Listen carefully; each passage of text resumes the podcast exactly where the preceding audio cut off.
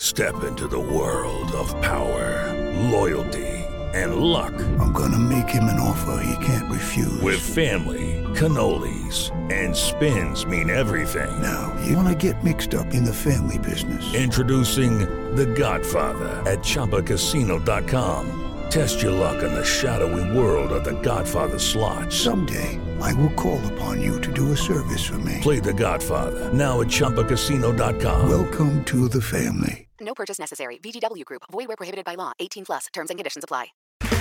Okay, round two. Name something that's not boring.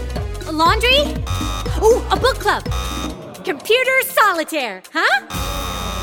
Ah, oh, sorry. We were looking for Chumba Casino. That's right. ChumbaCasino.com has over 100 casino style games. Join today and play for free for your chance to redeem some serious prizes. ChumbaCasino.com. No purchase necessary. Full prohibited by law. 18 plus terms and conditions apply. See website for details.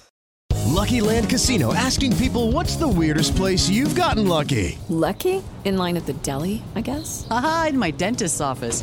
More than once, actually. Do I have to say? Yes, you do. In the car before my kids' PTA meeting. Really? Yes. Excuse me, what's the weirdest place you've gotten lucky? I never win and tell. Well, there you have it. You can get lucky anywhere playing at LuckyLandSlots.com. Play for free right now. Are you feeling lucky? No purchase necessary. Void where prohibited by law. 18 plus. Terms and conditions apply. See website for details. Okay, round two. Name something that's not boring. A laundry? Ooh, a book club. Computer solitaire, huh? Ah, oh, sorry. We were looking for Chumba Casino. That's right. ChumbaCasino.com has over 100 casino style games. Join today and play for free for your chance to redeem some serious prizes. ChumbaCasino.com. No purchase necessary. Full prohibited by law. 18 plus terms and conditions apply. See website for details. Better off.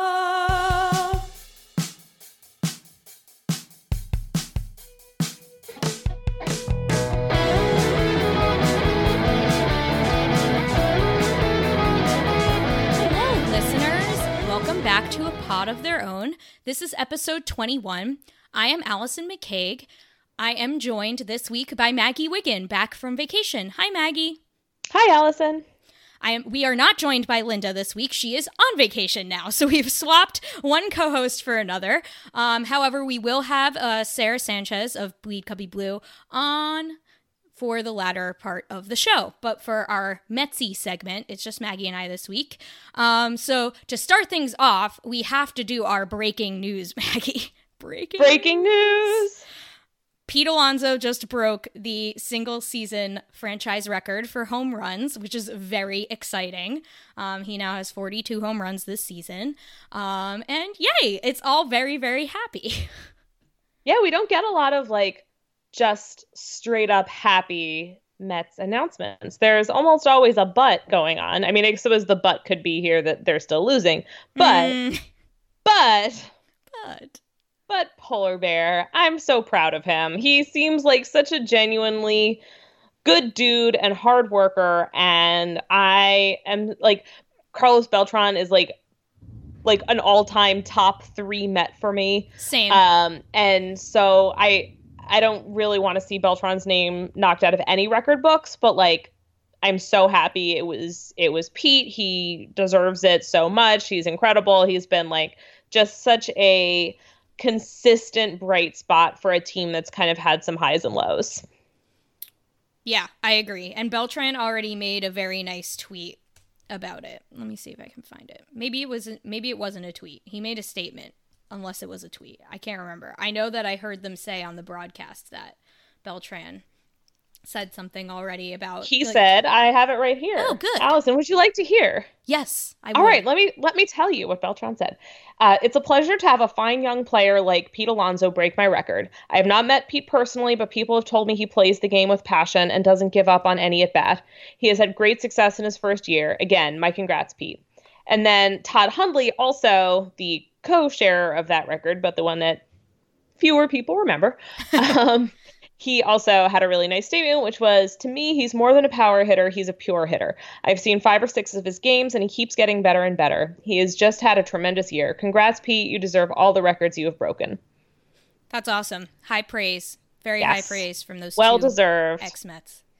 And and you know, um, Cody Bellinger was incredibly gracious as well when Pete broke Pete broke his record for um, single season for a rookie in the National League. So you know, very nice to see that everyone is you know everyone appreciates how great Pete is. Um, it makes me happy. Yeah, I think anyone with any mind towards baseball recognizes that there's something really, really special happening here with Pete right now. Yep, agree.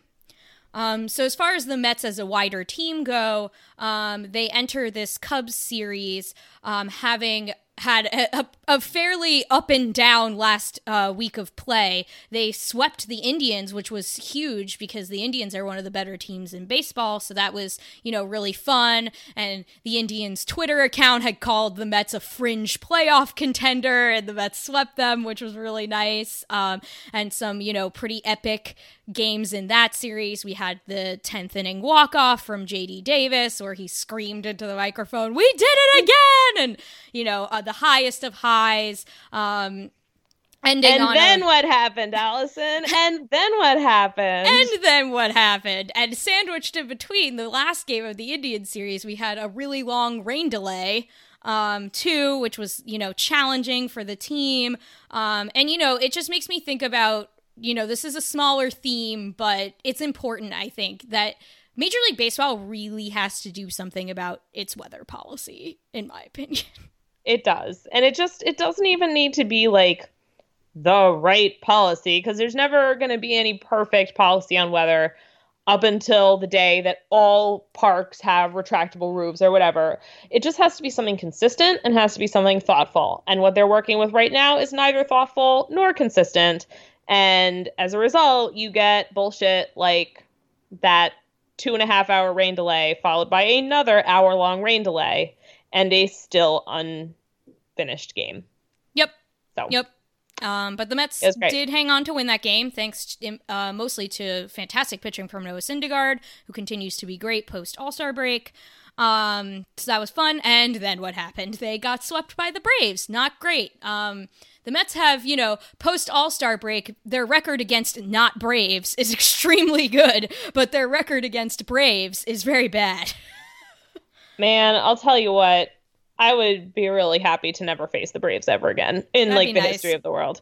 Um, but I will say, every playoff team, it seems, there was some team, good or bad, that had their number during the regular season. And if the 2019 Mets, you know, if if they're if the team that has their number is the Braves, which is a really really good team, there are worse things, but the bigger issue is just that they need to stop treading water in the wild card race and they need to start really getting into the middle. They need to actually be in a wild card position, which they've only been for a couple hours here and there. Um, and they need to stay there and they need to make some distance. And when you drop three games in a row, that really limits your ability to do that. So, Right. And I think, you know, and we like, you know, Mets world and wider baseball world has talked about this. This is nothing earth shattering, but when you have a wild card race as tight as this one with as many teams involved as this one, one team or another is going to break out. Like you can't expect every team to just kind of play mediocre down the stretch. There's going to be a team that plays like 10 games over 500 the rest of the way. and the Nats certainly look to be Yeah. the first to try for that. Yeah, they're playing really, really good baseball right now, and so you know they they've put the Mets in a position such that there is really one. I mean, like it's not an insurmountable lead that the Nationals have taken on the first wild card, but they've they, unlike the Mets, have put some distance, and so the it's gotten to the point now where you have you know four or five teams fighting for this single spot, and they're all within like two games of each other. So you know that's the situation the Mets are in right now, and this series, for that reason, is pivotal. The Cubs are currently in second wild card position. Um, the Mets are the Mets treaded water the past week by playing 500 baseball, so they are two games back of the Cubs, and the Phillies are one game back of the Cubs, and then the Milwaukee Brewers are a half a game behind the Mets, so two and a half games out.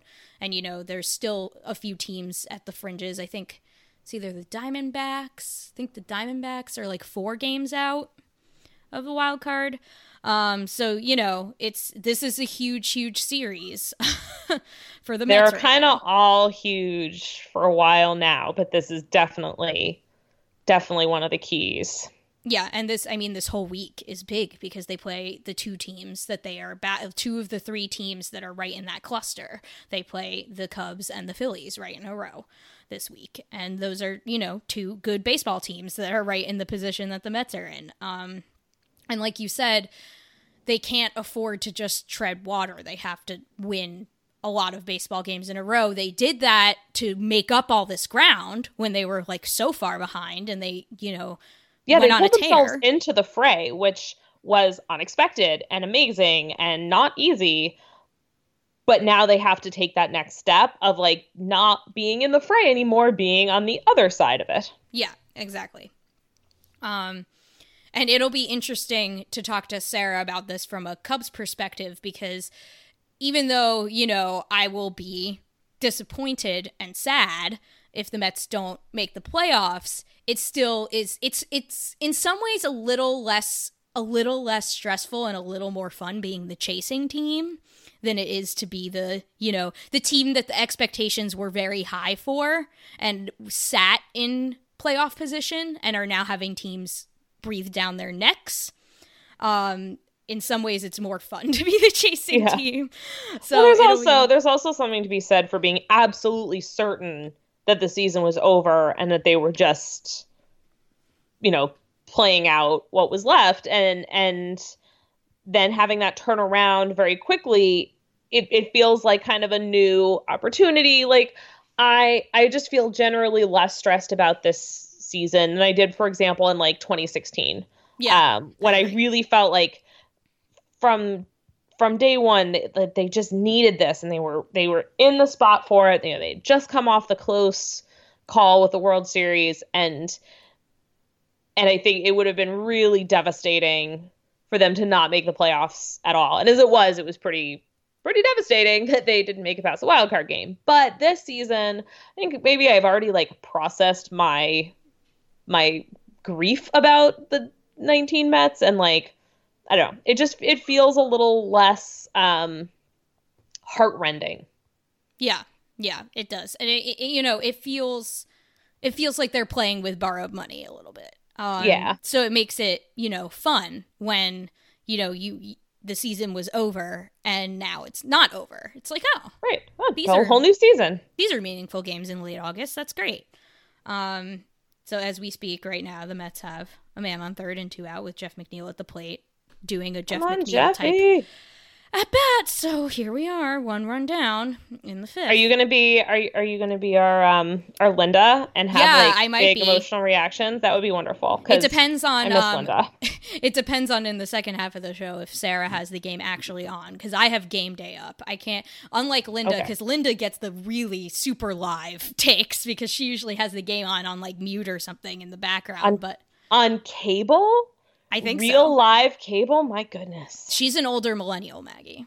I am too, but I'm also broke AF with two children who eat the world. So yeah, that's fair. but Um, yeah.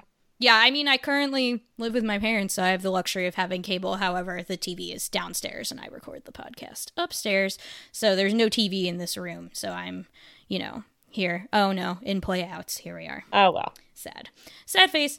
Um, you know, these are it's fun to it's fun to want to have game day up during these podcast recordings though because if the if the season continued to go how it was going i wouldn't even care to have it up i'd just be like yeah whatever i'll check the score later Yeah, it was fun. Like like I followed games when I was on vacation, and I don't often do that. The Mets haven't generally given me good reason to follow games closely um, when I'm traveling. Although it was really nice because I was on Mountain Time, and um, when everybody was complaining about being up all night watching the rain delay game, I was like, oh, it's like nine o'clock. That's fine. that's nice So that was great. I thought I was I was like, all right, that's fine. I'm meanwhile not going i'm anywhere. like you should go to bed it, I, you have to get up at 5.45 in the morning and i stayed up anyway like an idiot but whatever they won so it's fine um, i also stayed up for that you know 14 inning game though and they did not win that game so yeah. Nobody Um, did not. but you know um So the other sort of like piece of Mets news that's kind of relevant going forward is that obviously, so this week saw Jeff McNeil return from the disabled list, which Yay, Jeff McNeil. the injured list, which um changes the look of the entire lineup in my opinion. Like this Oh, lineup yeah. they have out there today like doesn't have the black holes in it that the lineup that they had been putting out there with like, you know, Juan Lagares, as good as he's been, you know, lately, but like Juan Lagares and Luis Guillorme and Ruben Tejada, like all in the lineup at once, and you're like, oh my god. Well, he's Um, basically one of their two best infielders and one of their two best outfielders. Yes. So, so I, I mean, optimally, you would like multiple Jeff McNeils in the lineup, but Yes. barring that, one makes so much more of a difference in terms of playing matchups, resting guys, because you can move him back and forth and really, um, really just open up a lot of possibilities that will help keep the best bats in the lineup. Yeah. And I think that the Mets may have finally figured out the thing that we knew in April, which is that the optimal combination when you're playing both JD Davis and Jeff McNeil is to have Jeff McNeil on the infield and JD Davis in the outfield. Like, have they finally figured this out? I don't know that I totally agree on that, honestly. Really? Because, yeah, I just, so I just don't think Davis moves as well in the outfield as McNeil, but I, I don't know. I haven't watched enough games, I think, with with both of them in there to really assess. I don't know. I just get that's anytime there's something in the air and JD Davis is running, I'm like, you're not athletic in that way. He did make play of the week, Maggie. It's true. He did. Anything's possible. Believe in yourself, kids. And it, it was only made possible by the fact that he took a terrible route to the ball in the first place, but he recovered very nicely. That's was sort of my point, but um recovery that's that's what matters. He was there when it when it counted. Yeah. But yeah, I kind of I don't know. I I, I kind of it's a shame. I don't really like JD Davis anywhere on that, that no, he's field. es- I mean, he's essentially a DH, let's be real. I'm not saying he's like Yeah. a good left fielder, but I am saying that I think I think the reason why I feel that the optimal combination is uh, is McNeil at third and JD Davis in the outfield is kind of two reasons. A, I just I don't know, for some reason watching JD Davis's like fall down range at third base is like more infuriating to me than watching his like bad range in the outfield. I don't know So I can- why. I can tell you why. Because I mean, I think I can tell you why. Because when he like flops down on the ball, it makes you think of Wilmer Flores. Yeah, possible. Possible. That's for me. I definitely just start thinking about Wilmer Flores in the in the Mets infield every time I see JD Davis moving around. So that might be a good enough reason as far as I'm concerned. I mean, I love Wilmer Flores as as a human, of course. not so much as an infielder. Yeah. He was not a good fielder. Even even the folks that loved him most could not could had to admit that. Um but I think the second reason, which is somewhat related, um, but the second reason reason is I think that like you can hide your bad fielders better in the corner outfield than at third. Like Yeah, just for like the most, I w- fewer balls hit to them. I will say, if you have Michael Conforto in center, it's a very different story than if you have Juan Lagares in center. Yes, that is also true. That's also that true. that's Good kind point. of the, always going to be the catch with who whatever like if Conforto has to be in center then I think I would rather have McNeil because he can cover a little more ground. But if you can have Lagares in center, then I think Davis is fine because Lagares can cover like 60% of that outfield. Yeah, yeah. No, that But makes a you lot know of what? sense. They're they're neither is great. Neither is like exactly what you want out there. So No. you take what you can get and uh just be glad we have that that shiny new lineup. It looks yeah, great. shiny new lineup, and you know the other news item is that Brandon Nimmo's playing nine innings tonight. Brandon Nimmo and- is alive and playing baseball, and that to me is like is still shocking. Like I, I can't know. believe it. I know. Yeah, Brandon Nimmo is playing nine innings tonight and is playing five innings tomorrow, apparently. And then they are going to reevaluate, at which point he may, in the best case scenario, be activated, which is wild. Um, I'm thinking it's going to that. be interesting. Oh, go ahead. I, I was just going to say that I'm thinking that um, best case scenario, he gets activated like right then and there. But then, like, if they decide to wait a few days, they're just going to wait till rosters expand and then activate him that would probably make the most sense. I think it will be really interesting to see how they use him because certainly someone who, let's face it, has not played uninjured since April, part of May, um, but played awfully through injury, was completely sidelined for weeks, like not allowed to do anything. Um, and he's had a good amount of rehab, I think. But yeah. um, like you could you would kind of understand if they don't want to throw him in there every day but at the same time like you kind of want him to get back up to speed and also it's not like he's got a ton of competition out there right so i mean you'd really love to see him knock make you know knock Lagares out of the starting lineup on a regular basis and make sure that um you know that, that Todd Frazier isn't getting tons of play either. Right. Because um because yeah i mean that's it's a tough call. I mean and knowing mickey he's probably going to start him slow because mickey doesn't like to play good players but you know what right. can you do? Right. Bad update meanwhile no don't give me any more updates blah, blah, blah, blah, blah. javier baez just hit a two-run homer oh i would rather javi than addison yeah, Russell. if the Mets ultimately lose this game, it'll make me feel better that it wasn't like the Russell homer was the only difference in the game. But yeah, that's a small, small consolation. Very small, very small. Uh, so this game feels. I mean, I've said this many times this season and been wrong when I say the game feels over with these 2019 Mets. So who knows? But it's feel, true. Feels bad right now. Feels bad. Anyway, not what you want. Regarding Brandon Nimmo, um, in my view, the sort of optimal way to deploy him is I don't think even though I think he's a better center fielder than Michael Conforto, I am hesitant to throw him right back out in center field every day right now because yeah. of the injury problems. So I would deploy him in corner outfield along with Jeff McNeil um, and I would or I would uh, I would deploy him in corner outfield along with JD Davis and put Michael Conforto in center. And I know that Joe Panik's been great for the Mets, and he obviously has, still has a place on the team. But I think that you know, like benching he and Todd Frazier kind of alternately, um, since Joe Panik's a lefty um, would be like in a pseudo platoon situation. Not both of them playing third base. Obviously, you could like shuffle McNeil in there in the infield on days when you know he yeah. he's Todd Frazier's not playing third. Um, but you know, kind of moving Frazier and Panik into like a part time situation. Um, I think would be the ideal lineup construction once Nimmo returns.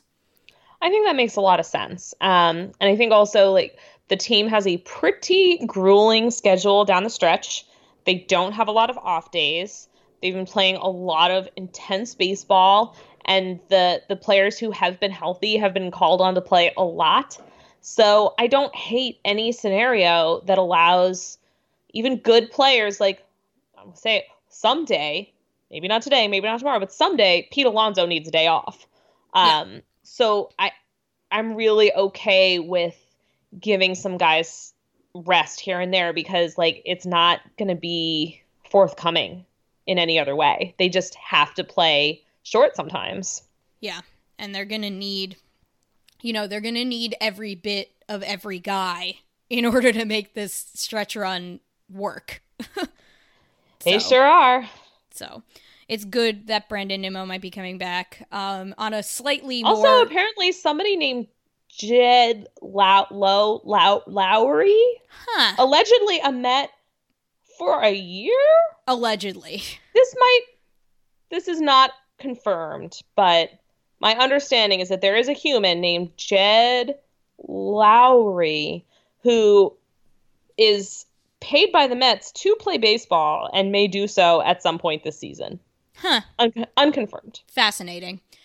With with regard to Lowrie, the thing is, the problem is, is like, how long is it going to take that dude to get up to game speed? And by the time he get gets up to game speed, what what calendar date will it be? like, is he going to play for two weeks at the end? Like, I just. I don't know. Yeah, I don't know what you can possibly do with him, but let's find out. We'll see. And um, you know, Robinson Cano is you know running around today, and they're saying that they're gonna like bring him back. don't do soon. it. Don't do it. What about Dom I- Smith? I've been so out of the loop. What's happening with Dom Smith? Is I haven't he? heard anything about him. He's not on a scooter anymore. I saw No. that. It was No. good news, but also kind of sad. I missed the scooter. The last I heard, he was still aiming for like a September, like a mid September, like a September Yeah. return. But like, I haven't heard any updates on him in a while. I would say all those guys just take it as slow as you can. Just just get it all taken care of and then see what happens and just not count on anybody. Seems like the way to do it, but this is the Mets, so they're going to do it a different way. The Mets have already rushed Cano back once and like got and had him like healthy for a day, and then he hurt himself again, and they're learning zero from this. Um you just described a scenario that I'm fairly sure has already happened twice this season. yep, yep, cool. And they're they're fixing to do it again. Good job, Mets. Yeah, but at least Ray Ramirez is gone. Yeah, that Hashtag fixed victory. That- everything. Oh boy. Uh, anyhow, um, when we get back, we will have Sarah Sanchez from Bleed Cubbie Blue and also our sister podcast, Cup of Cubby Blue, um, on to talk Mets Cubs, since that is the topic at hand at the moment. So stay tuned for that. It's time for today's Lucky Land horoscope with Victoria Cash. Life's gotten mundane, so shake up the daily routine and be adventurous with a trip to Lucky Land. You know what they say your chance to win starts with a spin. So go to luckylandslots.com to play over 100 social casino style games for free for your chance to redeem some serious prizes. Get lucky today at luckylandslots.com. Available to players in the U.S., excluding Washington and Michigan. No purchase necessary. VGW Group, void where prohibited by law. 18 plus terms and conditions apply. Hey guys, it is Ryan. I'm not sure if you know this about me, but I'm a bit of a fun fanatic when I can. I like to work, but I like fun too. It's a thing. And now the truth is out there. I can tell you about my favorite place to have fun Chumba Casino. They have hundreds of social casino style games to choose from, with new games released each week. You can play for free anytime, anywhere. And each day brings a new chance to collect daily bonuses. So join me in the fun. Sign up now at chumbacasino.com. No purchase necessary. VGW Group. Void were prohibited by law. See terms and conditions. 18 plus. And welcome back. This week we have Sarah Sanchez on from Bleed Cubbie Blue and our sister podcast, Cup of Cubby Blue. Welcome, Sarah. Hi, thank you for having me. So we are in the midst of a very important series between the Mets and the Cubs. The Cubs are currently leading the Mets four to one as we speak in the first game of the three game set. Um, so it's an opportune time to have Sarah on to talk about things from the Cubs perspective. Um, so Sarah, give us a general idea of where the Cubs are at right now in the context of this wild card race and, you know, their division race as well, because unlike the Mets, they are more proximal in their division. Um, how do you feel about the Cubs going down the stretch? What's your feeling of the overall season arc? And, like, are you optimistic? Are you pessimistic? How you feeling right now?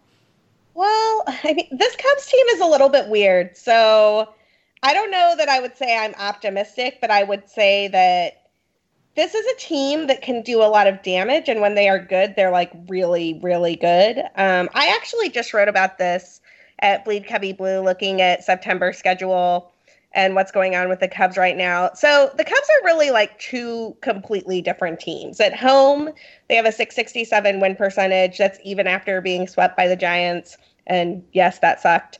Or not the Giants, the Nationals last week. We we swept the Giants and then got swept by the Nationals because you know, like you do. Um, but away from Wrigley Field, they are literally like one of the worst teams in baseball. Uh, they have a 391 win percentage. And frankly, if they play like that for the rest of the season, they're going to end the season four games behind the Cardinals. And Lord knows where they're going to be in terms of the wild card because you all, the Phillies, the Nationals, like none of those teams are going away. So I really want like this series is important to me for a couple of reasons. I think that the Cubs need to demonstrate that they can win a series on the road at an important at an important time in the season. And I also y'all have really good pitchers going in this series and I want them to demonstrate that they can play well against an ace pitching staff. Like I want to see what they can do against Stroman, Thor, and DeGrom. Yeah, the Mets the Mets have all aces nowadays, it feels like.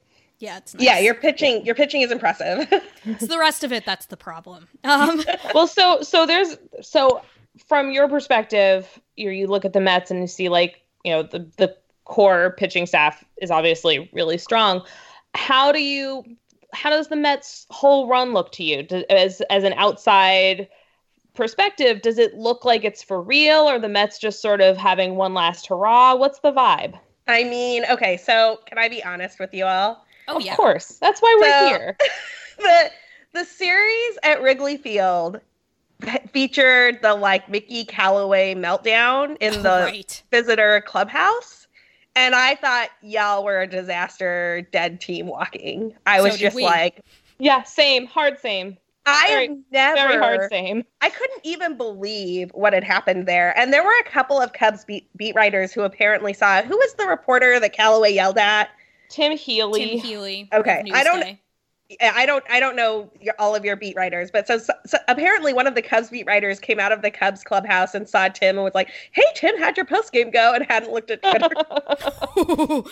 Not a good question to ask. and it was just moment. kind of like he got these dagger like what just happened and honestly i the cubs have been a, a snake bit franchise and the cubs have done some terrible things and the cubs have collapsed and i've seen it and it's been one of those things and you know a- admittedly the last few years have been much better but i had that was like peak like you know a club that i just thought was going nowhere and so I was really confused by the moves that were made at the trade deadline. The Stroman deal was kind of confusing, and I was like, I don't know what the Mets are doing.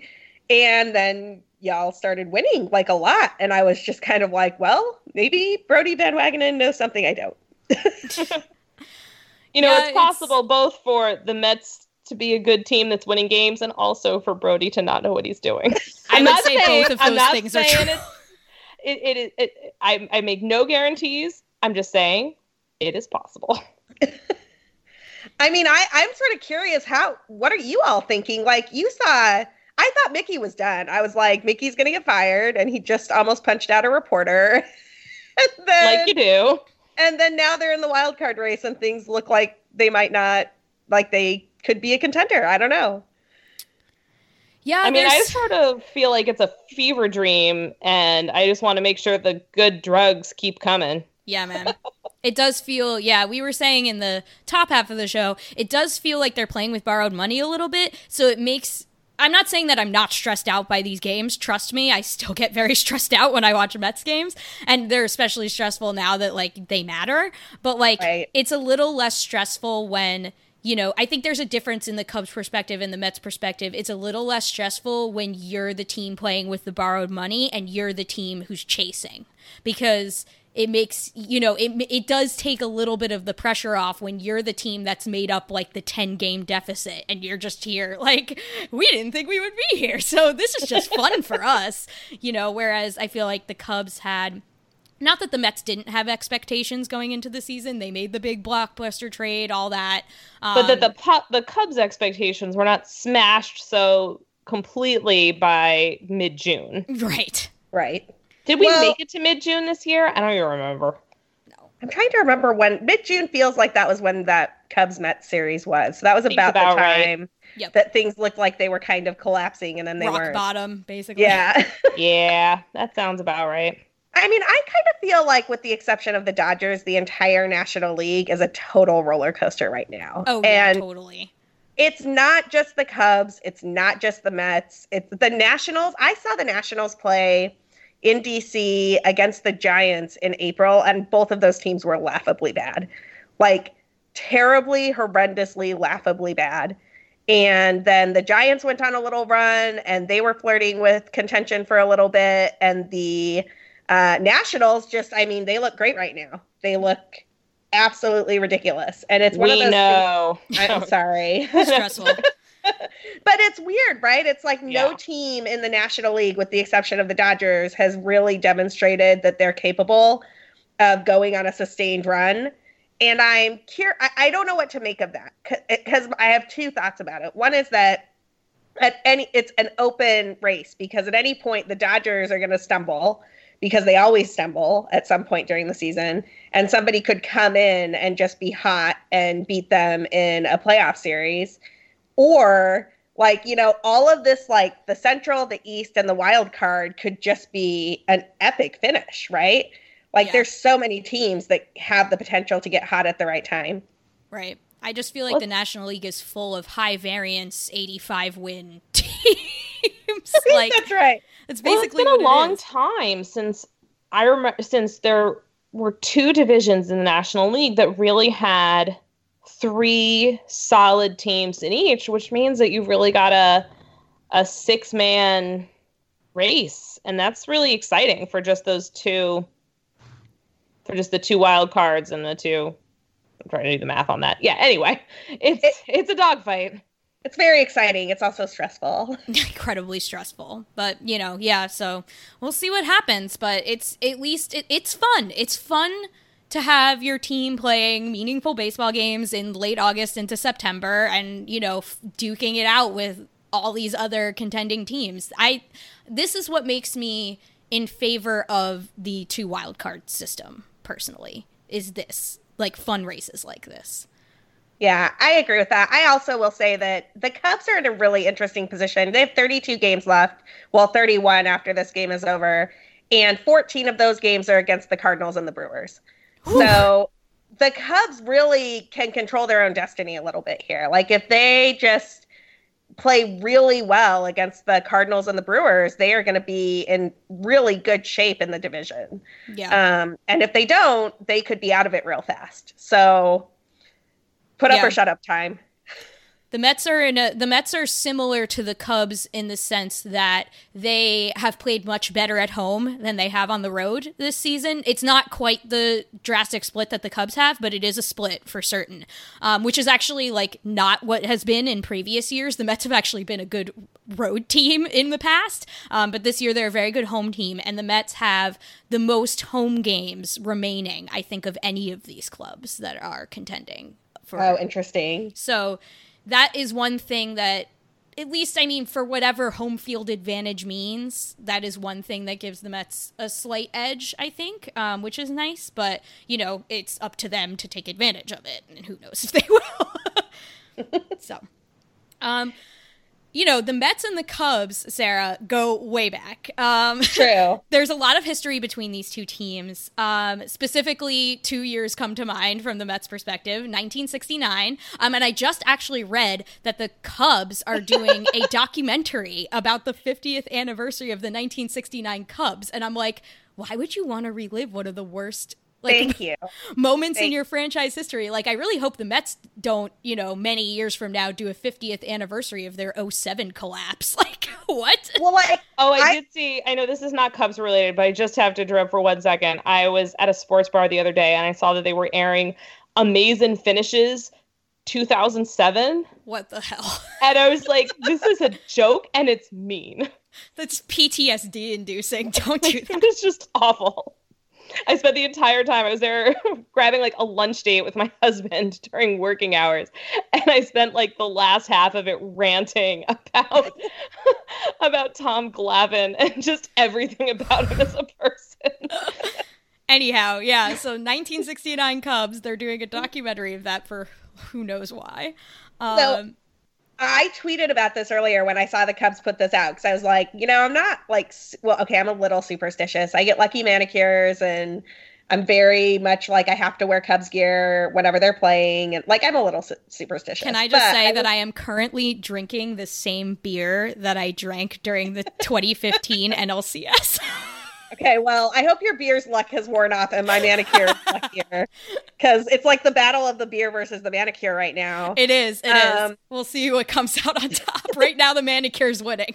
but the um but no so I, I like tweeted i was just like don't y'all feel like you might be tempting fate a little bit here with the cubs playing the mets and like let's not talk about 1969 1969 was not good times for the Cubs and the Mets, or so I hear. I was not alive then. Um, but yeah, I, I don't know. I'm a little bit superstitious about that. They also uh, had the 1969 throwbacks this year. Every year, the Cubs do a throwback uniform, and this year was 1969. And I was kind of like, really? We're doing that?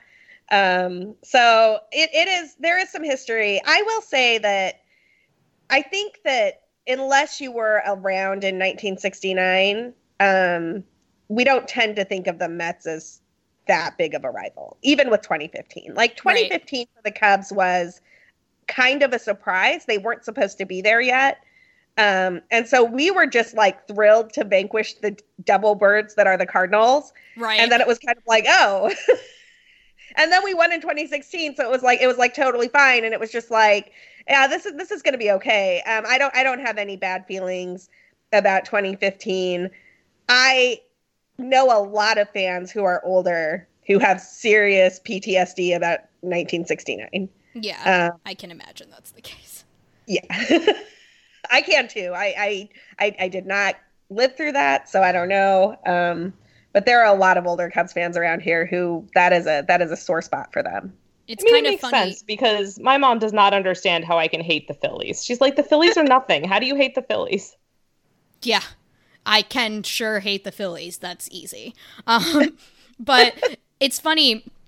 Um, speaking of like 1969, I um, I lived in Baltimore for six years, and obviously, like the the Mets and the Orioles have no quarrel. Although the the team that the 1969 Mets beat in the World Series was the Baltimore Orioles, but they are obviously in opposite leagues and like don't aren't rivals in any fashion. So like I had no problem adopting the Orioles as like my second team or whatever. But I remember distinctly one time I was at a game at Camden Yards, and I was wearing like an Orioles like tank top and a Mets hat and uh, there was like an old timey looking baseball dude sitting next to me at the game, and he turns to me and he goes, "Ew, the Mets." And I was like, "I've never had an Orioles fan react that way." And he goes, "I'm still bitter about 1969."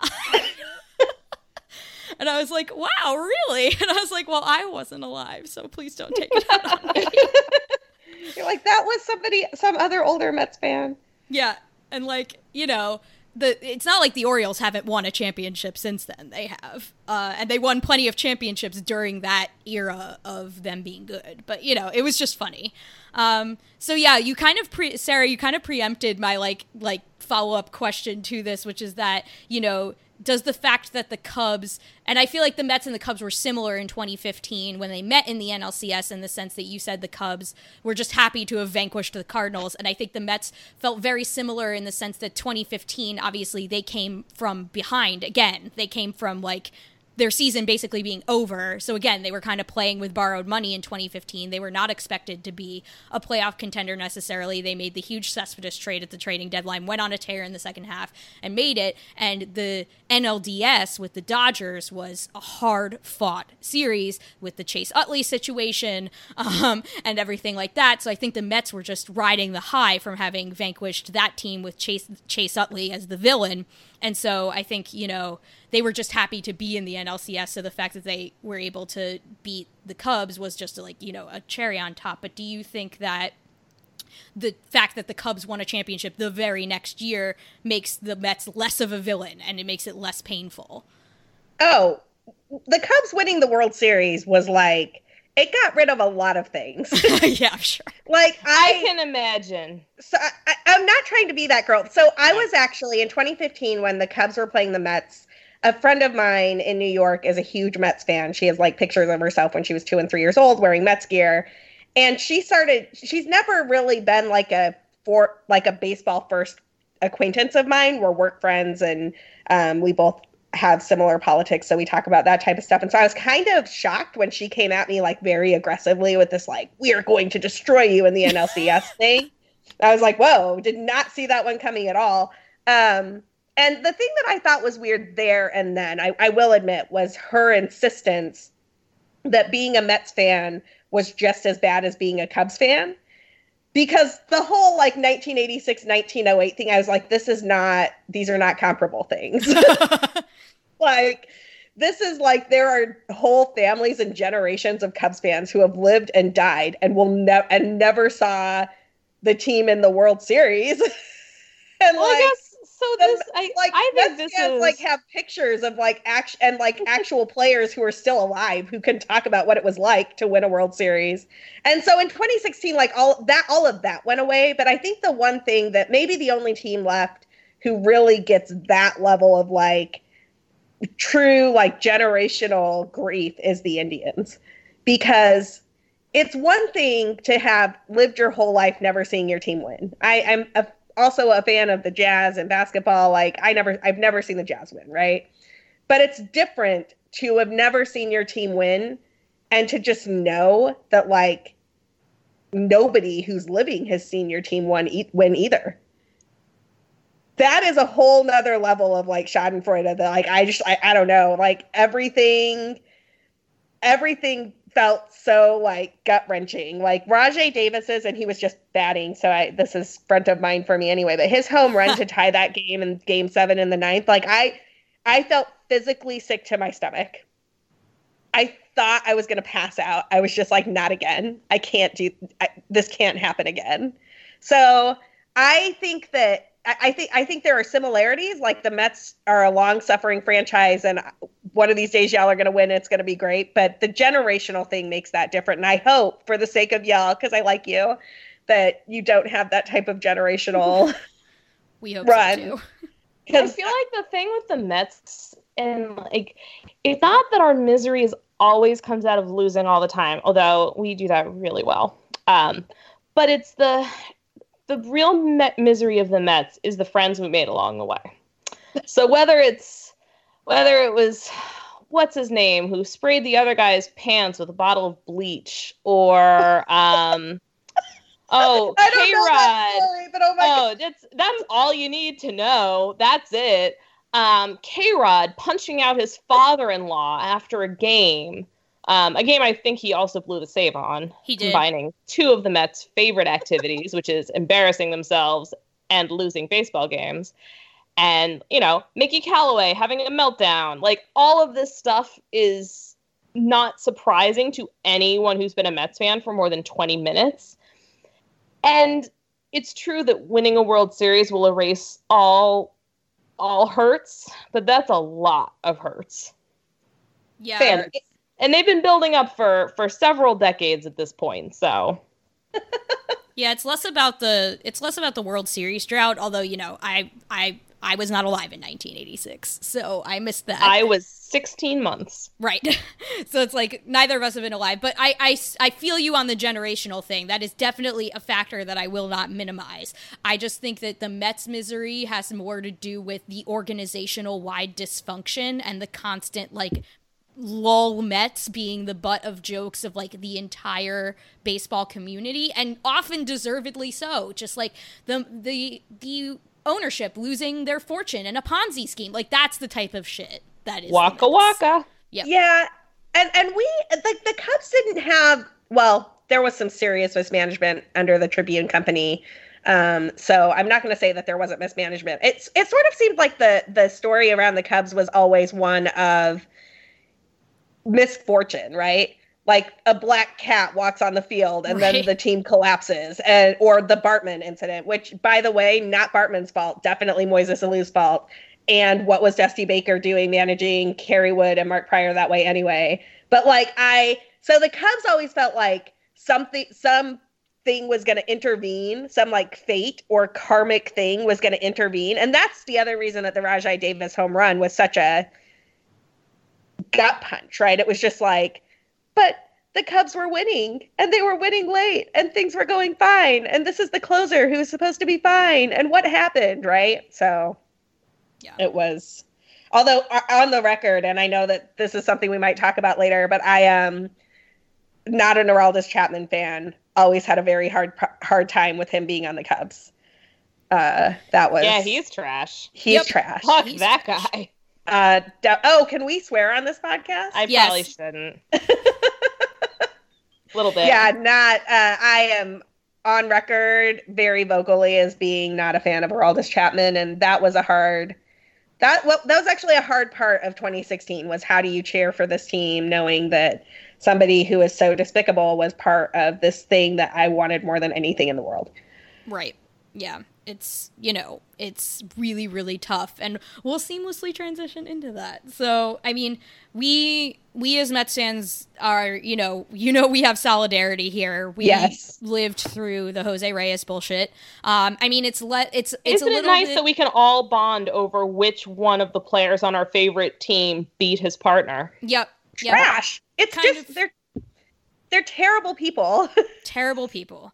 And with Jose Reyes, it's there there are different dynamics between like the Addison Russell stuff and the Jose Reyes stuff that make it like, you know, uniquely hell for each, you know, s- for each fan base, at least the subset of the fan base that gives a shit. Um but with Jose Reyes, the thing that made it hard is be- is that he was a beloved player, like Right. a franchise player for many years, and he left the Mets and came back under this. Like that is the whole reason he was back on the Mets because the Mets could sign him for minimum because Right. he was released because of this, and so that added like an extra level of just. Ugh, awfulness to the whole thing um, because we knew that the Mets were pretty much profiting off of his abuse of his partner, which is just the worst.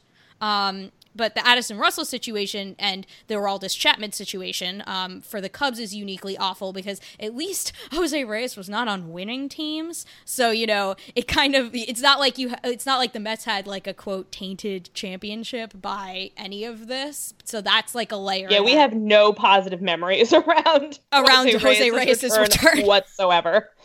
All bad. straight I up mean, with- bad. with Chapman, it was sort of like he was basically a mercenary, right? Like he, they traded for him to come in and do a job, and he did that job. But they did it knowing that he had this thing that made him, honestly, just a really. I, I, don't have words to describe the way I feel about Aroldis Chapman. Um, I will say this. So this is how I dealt with Aroldis Chapman. Well, I'll, I'll, I'll get to that in a second.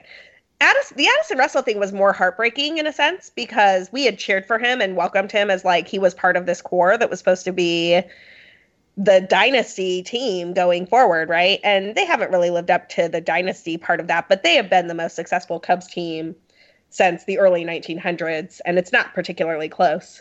Um, and so to have this person who was so he was supposed to be part of the celebrated core of players, like Javy Baez has a street named after him in Humboldt Park, Well and they named deserved. We they named that street Baez. after him like two years after he started playing. The kid was 24 years old. He had a street named after him in the Puerto Rican neighborhood in Chicago, right?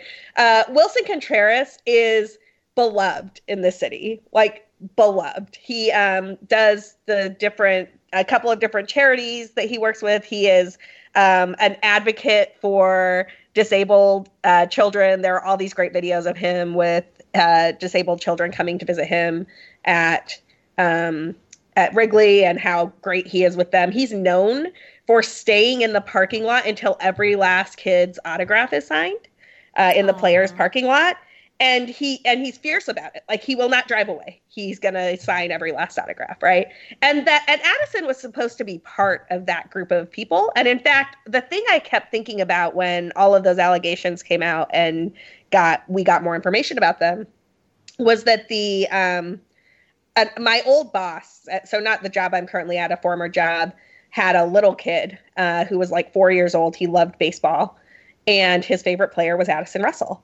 And he would tell me that. That was like the thing we bonded over, right? Like me and this four year old. And all I could think about was this four year old kid and how how do you even explain that, right? Like, what do you tell a four year old? Like, he's not going to understand, right? Right. And, but you also don't want him to idolize somebody who's clearly got that terrible history um, with him. So I, I never found out what she did with that. Uh, we weren't particularly close after I got a different job, but I, I always wondered about that. I like thought about the little kids who had Addison Russell jerseys or jerseys and how what this would mean to them. I don't know what that would have meant to me. I mean, my favorite player growing up was Ryne Sandberg, and I was devoted. And I just I can't imagine if that had been my early baseball experience. It was hard enough when the steroid scandal tainted the whole home run race, you know?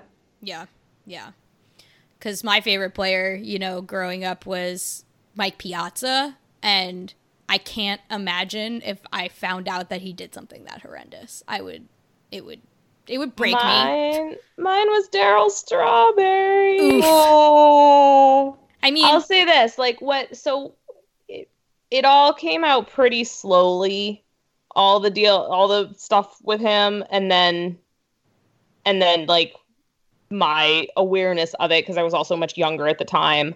Um, so that was that helped. I don't know. It was all it was pretty terrible. It's all pretty terrible.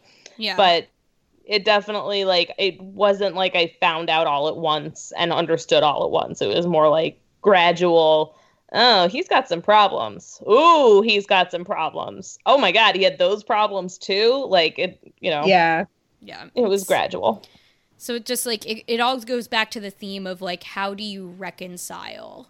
Like having people on your team that have done horrific things with your fandom and your love of your team which i kind of i i did i had like a whole like come to jesus moment when i like when the mets when the Mets brought Jose Reyes back because that was also like a dark time for the Mets. They were a bad team and they were gonna be a bad team. And they kept making like they were there was mismanagement, there were injuries they didn't deal with properly. There was like all the Mets stuff that reminds me of like why the Mets are so frustrating to root for.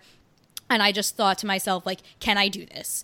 And I think what kept me there um, was me saying, I will not give this terrible person this power over me to take away this thing that I love. I refuse to do that. Yeah. And that's just kind of how I sleep at night.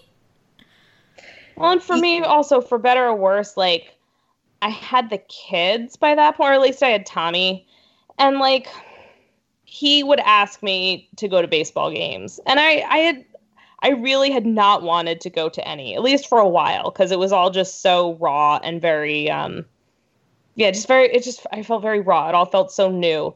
Um, and when he would ask me, that's that's when I knew like I wasn't. He wasn't learning anything from from me not taking him to games, and it's not like you know he was missing some huge part of life that he desperately needed, but like I don't know. I took the opportunity to to to take him to games and to talk to him about you know why why I didn't clap for some players and you know why baseball is super important but other things are more important. You know i would i tried to turn it into some teaching moments and that was i'm glad i had that because it just i don't know when i would have been able to get back on the the baseball horse if i hadn't had kind of outside influence.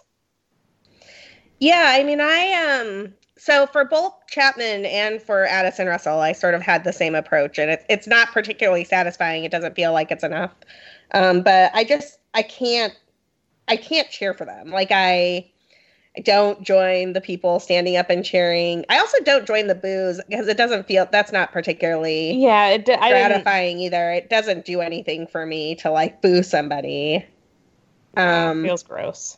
But it feels weird to be in a stadium of like 40,000 people with stuff going on and to not be able to feel joy about this thing that the Cubs are like my favorite thing, right? I am single and I don't have kids and I outside of my immediate family and like, you know, some of my work, like I the Cubs are my favorite thing. it's like yeah. my longest relationship is with the Chicago Cubs. Yep, I and feel I, you there.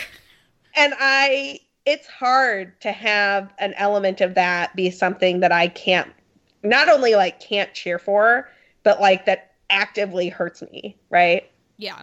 yeah. Um and it's not great. And I I don't know what the answer is. I don't know what MLB should do. I was on the record saying I wish that the Cubs had non-tendered Addison Russell and just taken a loss there.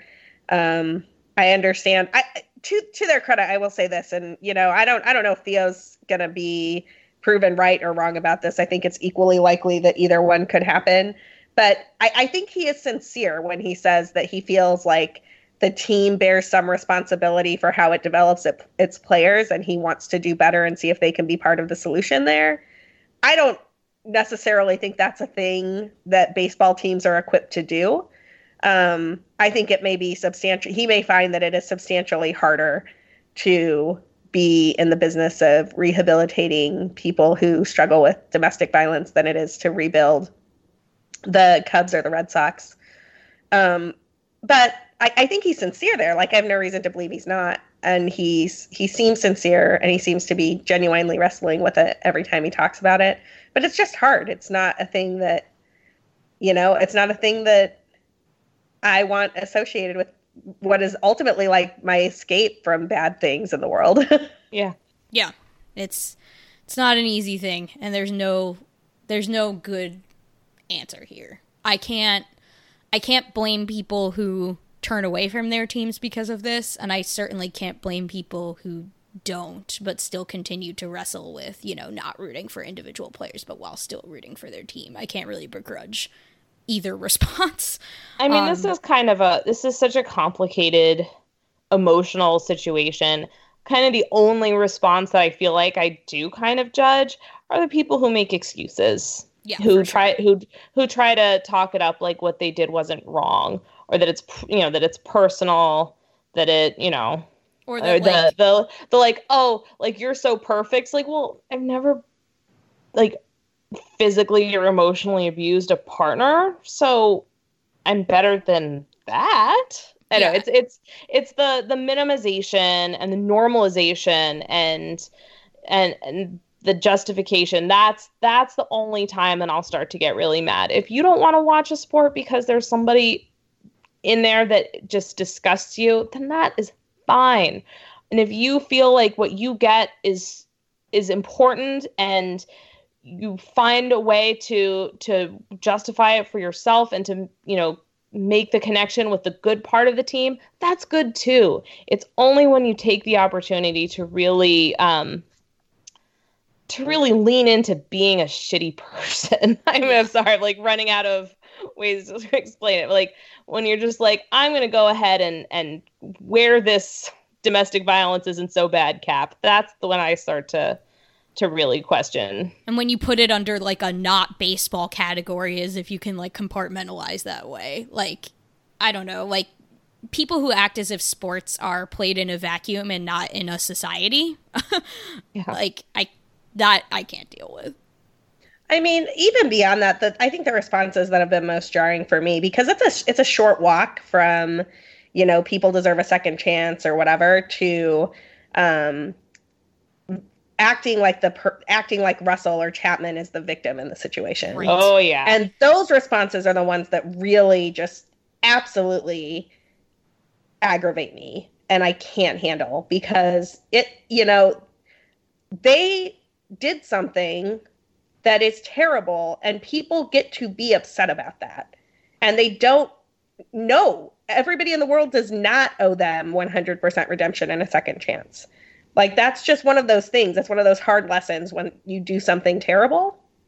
And it's Sometimes and, and there are consequences. right. And this idea that like somehow it's not okay to be angry at them or it's not okay to not like them or it's not okay to I, i've had a couple of readers who have commented on i wrote way too many words about addison russell covering this over the summer and over the off season um, but the some of the comments that were most jarring for me were the people that were like can't you just give it a rest? We're done. Like and it's like well it's a story still and it's important to a lot of people and no we're not just going to give it a rest. Like we're going to it's a thing that some people still need to talk about and hear about and so we're going to continue to do that. Um, but that was those are the responses that get to me. There was one in particular that's coming to mind at the at the moment because i don't know if you all have been following the ben zobrist situation all that much Yeah, but he's been bit.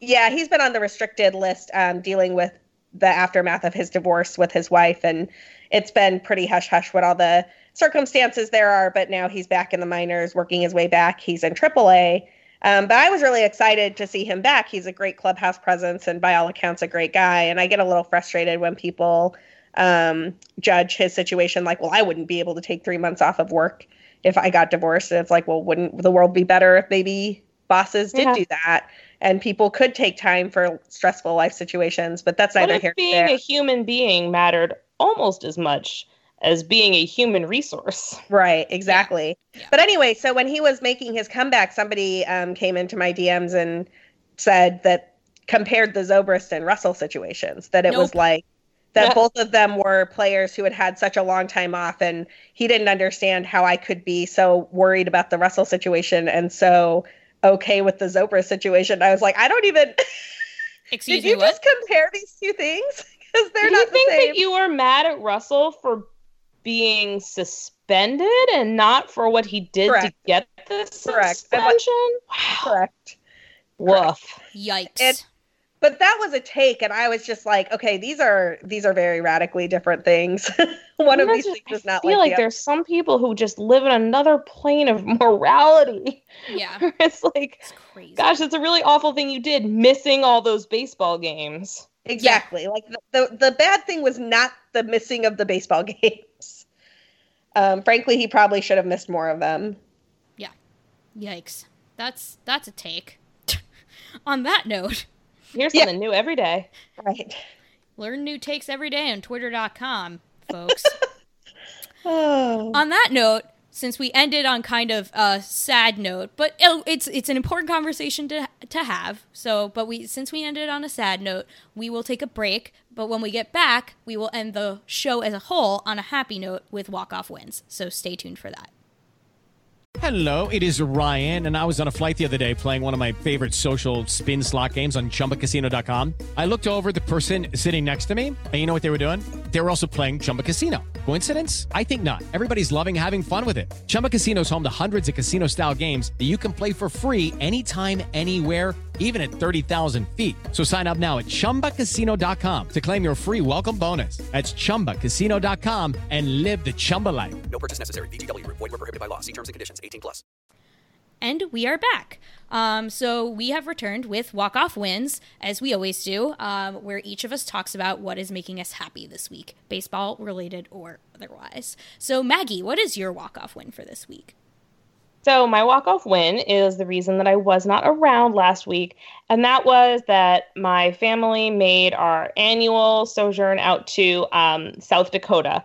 Now, I am a city girl, I am a an East Coaster, and um, I knew that my my husband now my husband's but you know if you had told me 15 years ago that I would be super excited to take my kids to see my in-laws in South Dakota. I would have been shocked.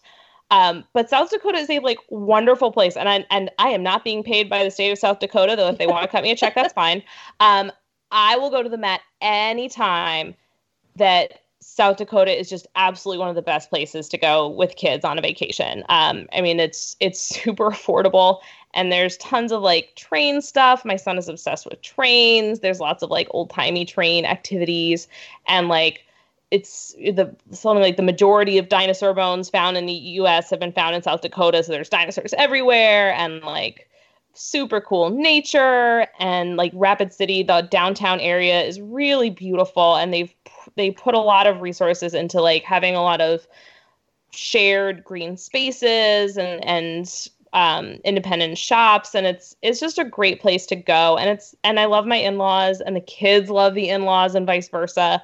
And it was just a wonderful it was a wonderful vacation. I couldn't watch the games but I listened and I was on mountain time so I got to hear everything as it happened. Um, and not like the next morning because it was 11:30 at night and I was fast asleep but it was yeah it was it was just a great vacation and I'm glad to be back with y'all but um, I would not mind another vacation soon That's wonderful. I'm happy you had a good time. Um, so my walk off win for this week is just a nice weekend that I had. Um, so on Sunday, I hung out with um, fellow Amazing Avenue folks, Kellyanne and Michael. Um, you guys know Kellyanne; she's been on the show a couple times, including last week. Um, and we just, you know, we just had a really nice day. We watched the Mets, even though they lost. You know, that was during the Braves series. We won't talk about that. But you know, it's nice watching the Mets with other Mets fans, which I didn't do for six years when I lived in Baltimore. Basically, I watched pretty much every game by myself.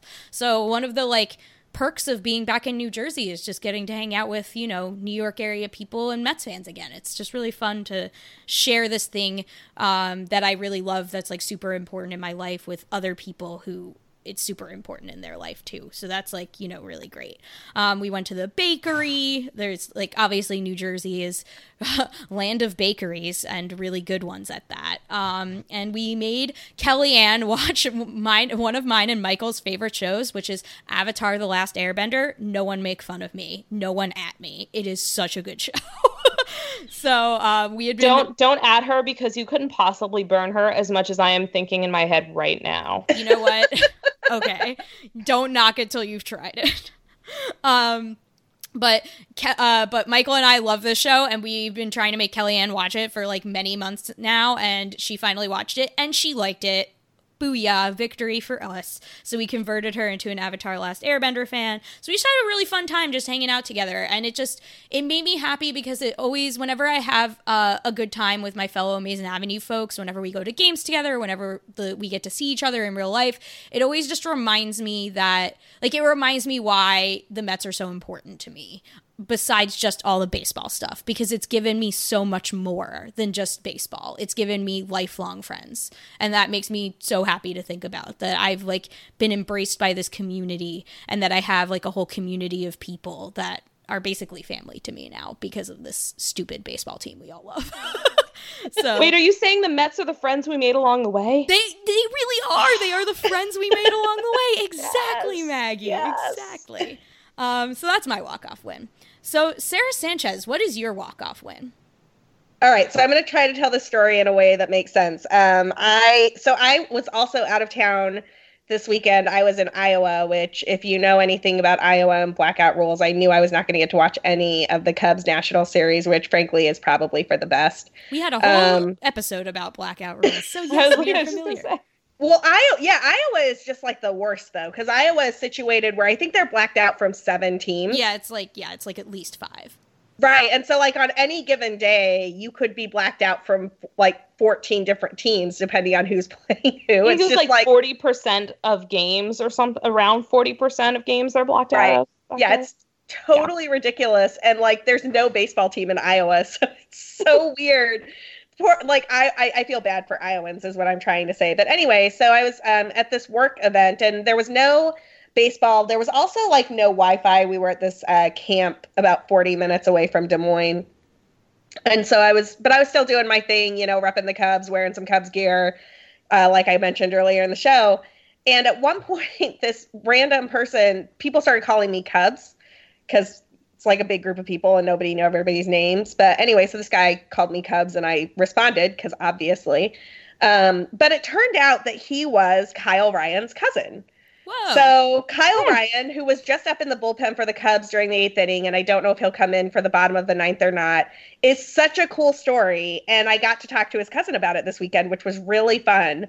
Um, if you don't know, Kyle Ryan was a pitcher for the Tigers and got released. He was he, and he was done. Like he as he puts it in an interview that he did with Ken Rosenthal for the Athletic earlier this year, he couldn't hit the broadside of a barn and he just decided that he couldn't pitch anymore.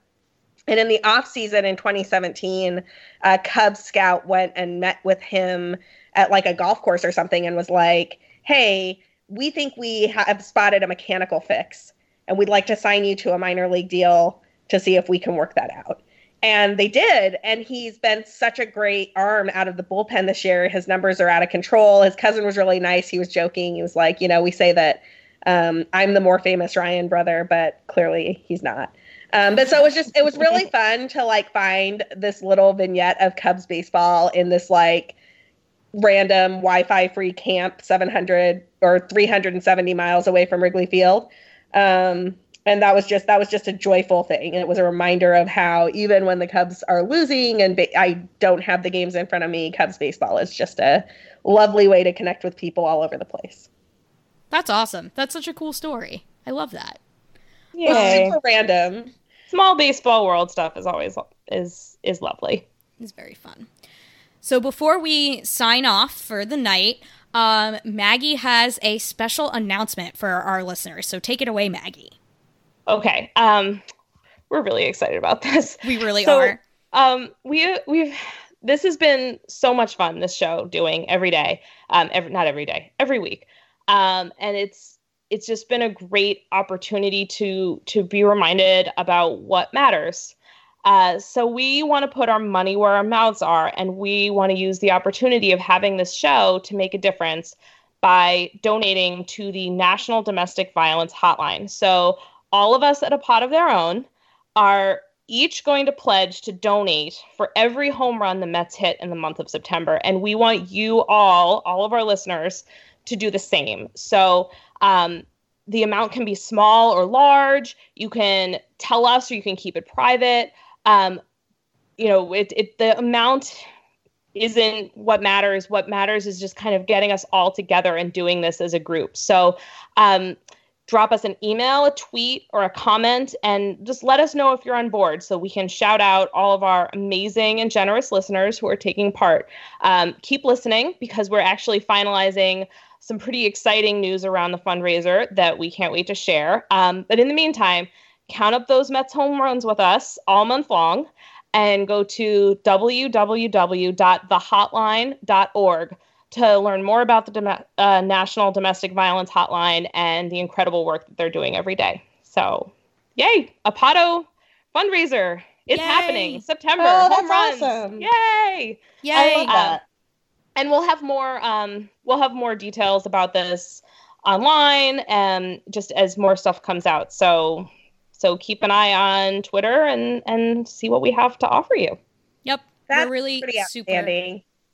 Super I'm so glad, Sarah, you got to be here to hear the announcement because it's it's relevant to, To the what y'all are doing, and and you can also pledge to donate for every home run the Mets hit. I, I was I was gonna say I, I don't know if I can if I can donate for Mets home runs. I'm I'm trying to think of a way if Cubs fans wanted to donate for Cubs home runs. Yeah, we- you want to partner with us and donate for Cubs home runs, that's fine. Admittedly, we have we I I know quite a few people in Cubs Twitter land and Cubs fandom who would probably feel exactly the same way about that particular cause this season. yeah. I think it's a cause that we the can more the merrier. get behind. So if we want to if you guys want to participate along with us and just make it a like a Cubs fundraiser on your end, happy to do that. That's that would be great. The more the merrier. The more money that we raise the better. So, um, especially during these this stretch run for where for both teams home runs the, each of these home runs really matter in the month of September. So, it's Totally. fun for it to also like you know matter in the standings but also matter as far as making a difference in the greater world. So we're very excited about this. Um we can't wait to hear from all of you um and we're super pumped about it. Um so yeah um, but in the meantime, while you wait for more information about our fundraiser, you can go to amazingavenue.com to get all of our fantastic Mets content, all of our game recaps, all of our analysis of the Mets' current stretch run, everything Mets you could ever ask for. You can follow Amazing Avenue on Twitter, Instagram, and Facebook at Amazing Avenue. You can follow the show on Twitter at A Pot of Their Own. You can follow each of us on Twitter. I am at Petite PhD. Where are you, Maggie? At Maggie162. And Sarah, where can our listeners find you on the Twitter? You can find me at, at BCB underscore Sarah, no H, S A R A. And you can find my podcast about the Cubs in case you are not getting enough baseball coverage um, in your week at, at Cuppa Cubbie Blue. Yeah, everyone listen to Cup of Cubbie Blue. They do a fantastic job. We definitely consider them a sister podcast to ours. Um, very similar mission, very similar vibe. We love our sister podcast, Cup of Cubbie Blue. So give them a listen, give them a download. They absolutely deserve it for the work they do. Um, so please also um, subscribe to the podcast. You can get it on any of your podcasting platforms of your choice Apple Podcasts, Stitcher, wherever you get your podcasts. Um, rate and review the show. It really, really helps people find it. Um, the original music for the intro and the outro to this show is by Bunga. Let's go Mets. And don't forget, there is no crying in podcast.